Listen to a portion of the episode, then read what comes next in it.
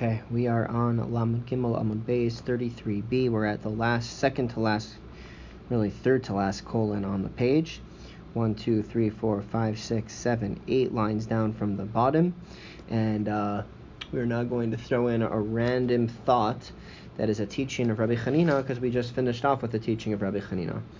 The Amar Rabbi Chanina and Rabbi Chanina says, Hakol bidei shamayim chutz miyra shamayim. Everything is in the hand of heaven except for the fear of heaven. Shenemar, as the verse says, V'atal Yisrael, and now, O Israel, Ma Hashem Elokecha, what does God ask you? Your God asks you, Shoel mi'imach, what does he ask from you? Ki im all he asks is for you to fear God. Um, so we see that everything else is in the hand of God. The only thing that's in our hands is to develop a fear of God. Now, Atu Yerushalayim Milsa Zutrasahi. Now, are you going to tell me then that fearing heaven is a minor thing? That it says all God asks you to do is fear heaven, making it seem minor and trivial? That cannot be. But didn't Rabbi Chanina say in the name of Shimon ben Yochai? All God has in God's treasure house is Ella Otzer Shir Shemaim is a is a storage of fear of heaven, meaning that is what God chooses to keep, is fear of heaven. So obviously it's a very big deal. Shenemar, as the verse says, Yeras Hashem He Otsaro, that the fear of heaven is God's uh, store, is what is God's treasure house, or what God stores. Um, so how could you say that it? Why? But the verse makes it seem seems to imply that fear of heaven is a small thing. So he answers as follows: In yes, legabe Moshe, for Moshe, for Moses, who was the who spoke that verse that all God asks of you is to fear God. Milsazutrasahi, it really is a small thing. God, for Moshe, fearing heaven is a is a minor thing. The Amar Rabbi Chanina, as Rabbi Chanina says, Mashal Adam Shemavakshim Mimenu Kli Gadol V'Yeshel. It's like the parable would be that you ask somebody that has this very large utensil, and he has it. Doma love kakli katan, and for him it's like a small utensil. It's a, not a big deal. Katan ve'enlo, but if you ask somebody for a small utensil and they don't have that small utensil, doma love kikli gadol, then that small utensil to them is a really big utensil. It becomes a very big deal. So that's basically what we're saying when it comes to the fear of heaven for Moshe versus for the Jewish people. Now we're going to go back to analyzing the Mishnah. We said modim, modim, mishaskin So We said that if you say thank you, thank you twice, the the person leading services, we should silence him. Um, because it makes it sound like he's saying thank you to two different deities, not just God. Amr Bzera says, Kola Omer Shema Shema. Somebody says here, here, meaning in the Shema prayer, Hear O Israel, the Lord is God, the Lord is one, you're saying Shema twice. You say the word here twice. Ka Omer Modim Modim Dami, it's as if it's no different than saying thank you, thank you. And we should quiet him. We should silence him. Meisvei, but we ask on that. Hakore Shema v'kofla, if you read the Shema and then you say it again, Hareze Maguna, it's disgraceful to do that. But the inference is, Maguna hu dahave, it's disgraceful to do that. Shasuke lo but the inference is, is that we do not quiet that person. So what exactly, um, what exactly, um, so that would seem to contradict what Reb Zera said, that saying Shema Shema is like saying thank you, thank you. So we answer lo kasha. It's not a question. Had amar milsa milsa tanila. One case is where you say each of the words of Shema you say twice. So you say Shema, Shema, Yisrael, Yisrael. So you repeat each word. And that's where we say that it's disgraceful. V'had amar psuka psuko, and where we say that you should actually silence the person, that's when you say each verse of Shema twice. V'tanila, meaning you say a verse, verse, and then you repeat it um, that's where we silence them because then the idea is is that you're um, basically saying the verse once for one deity and another time for another deity, and that's where we silence you. Um, now Amar Le Rav Papa la Abaye, so now Rav Papa asked from Abaye, Bidilma me karlo kiven daite levasov kiven daite. When we talk about saying a word twice that it's disgraceful, why is it disgraceful? Maybe what happened was is when you first said the word, you didn't have the proper focus, and then you repeated it because you wanted to say it with the proper intention. Why is that a problem?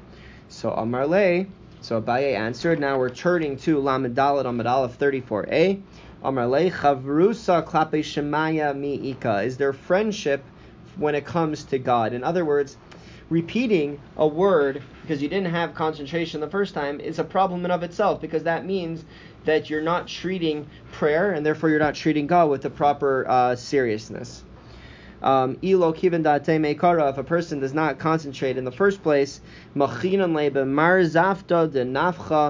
you strike him with a hammer at the mechaven until he will concentrate.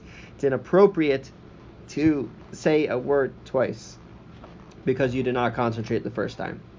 All right, now we are going to go to the Mishnah. Start the Mishnah, third line on 34a. Um,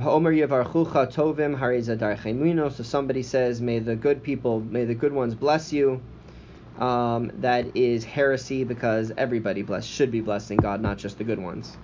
All right, now um, hateva v'ta. If somebody was leading services and he made a mistake, and he actually forgot one of the blessed to say one of the blessings of the Amida, and now he can't go back. So what do you do?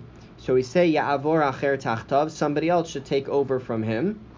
V'lo yehe sarvan ba'osashan, you should not refuse at that moment. Meaning, once the one chazan is being removed, and you are asked to take over, you should not hesitate for a second. Mehechan. Now, once you do get up there, where should you start from if the person made a mistake? So we say mitchilas habracha. You start from the beginning of the blessing that this person made a mistake in. In other words, the beginning of the blessing that this person skipped by mistake. That's where you start from. Okay. Over livnei if somebody is leading services, lo ya'aneh amein achar hakohanim you should not say Amen after the priests, after the Kohanim. So we know that on a holiday, the priests come up and say their priestly blessing, and it's three lines of blessing. And after each line, the congregation says Amen. So the the pre, the the the Kohen says, "May the Lord guard you and protect you." I'm sorry, may the Lord bless you and protect you. Then the congregation says Amen. So what we're saying is is that the prayer leader should not say Amen to the blessing. Why? Because of the confusion. If you say Amen, you may lose your place in davening, right? The only way to make sure that you're going to keep your place in the prayer service is by not adding any extra words, and Amen would be an extra word. V'im sham kohen Elahu, and if the prayer leader is the only Kohen, so then theoretically what he should do is say the priestly blessing, we say lo yisas kapav. He should not. He should not go ahead and, even if he's the only Kohen, he should not um, do the priestly blessing because again we're worried that he'll become all confused and will not know where to continue and how to continue in the prayer service. But if he's very confident that he can go and do the priestly blessing and go right back to the proper place in the prayer service, then um, then um, he could go ahead and do the priestly blessing. The I'm sorry. If he is confident that he could do the priestly blessing, the and go back to the right part in the prayer service, rashai, then he is allowed to do so. Okay, now we are at the Gemara, um, about ten or something lines down from the top. Tanu Rabbanon, the rabbis taught. Ha'over livnei if somebody that leads the prayer service, sarach l'sarev. At first, when asked to lead the prayer service, you should refuse. And if you don't refuse, doma melach, you're like a cooked dish that has no salt in it.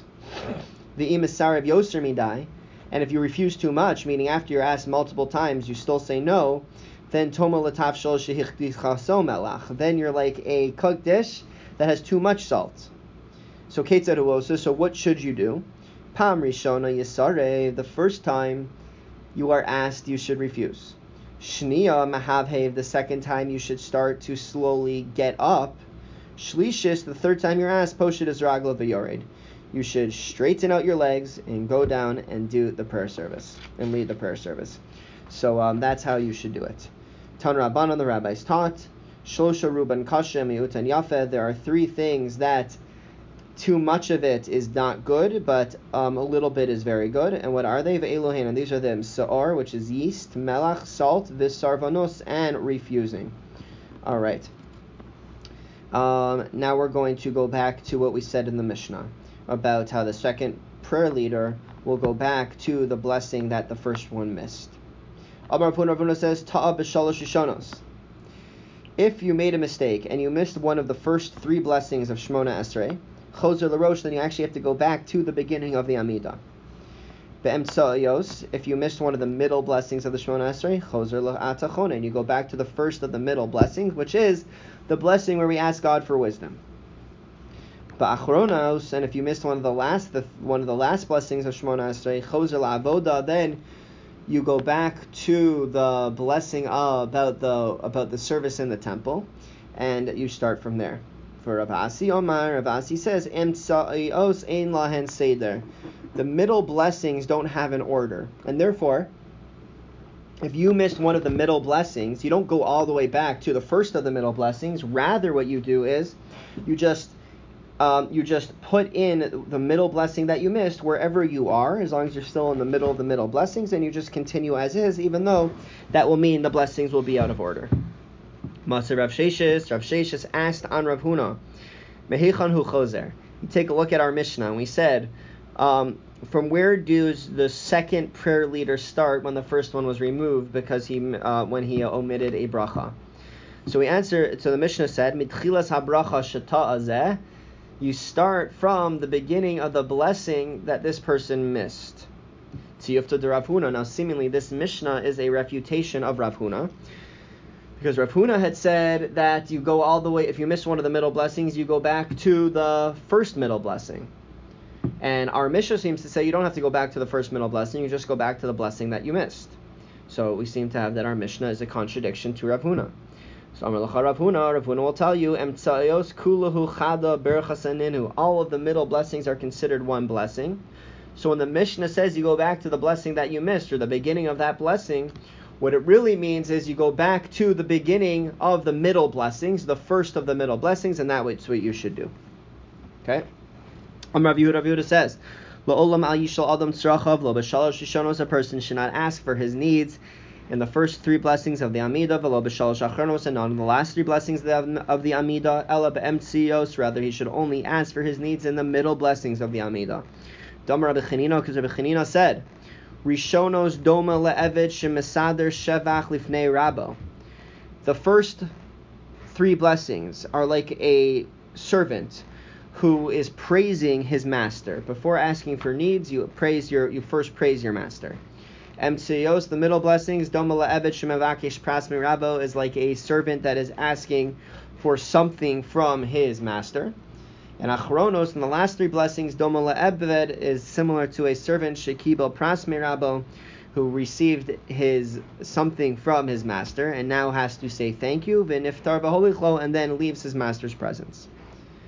Tan Rabbana, the rabbis taught, there was a time, there was a case with one student, Sheyarad Lifnei that he went before the ark. In other words, he went to lead the service before Rabbi Eliezer in front of Rabbi Eliezer. And he was uh, he lengthened he went he took a long time to lead the service to do the prayer. Amr lo and his um, Rabbi Eliezer student said to Rabbi Eliezer, Rabbeinu, our rabbi, kama arkon huzeh this guy is really, uh, really uh, lengthening it too much. Amar Lahem, Rabbi Eliezer said back to them, Klum Marich Yosem Moshe Rabbeinu. Um, is he making it any longer? Is he making the prayer service any longer than Moshe? Don't complain. because we say about Moshe. Es arba'im hayom ves arba'im halayla, that he prayed before God for 40 days and 40 nights. Shuv Masa B'Talmud There's another story with a student, Shiyar Teva, that he went to lead the service before Rabbi Eliezer in front of Rabbi Eliezer. And this time, the student went very quickly. He made he made the prayer uh, service very short. Amr lo Talmidov and the student said to Rabbi Lazar, Kama who's that? This person is um, a shortener. He makes things very short. Amr Lahem and Rabbi Eliezer said to him, Klum Moshe Rabbeinu. Did he make uh, his prayer service any more short than shorter than Moshe Rabbeinu?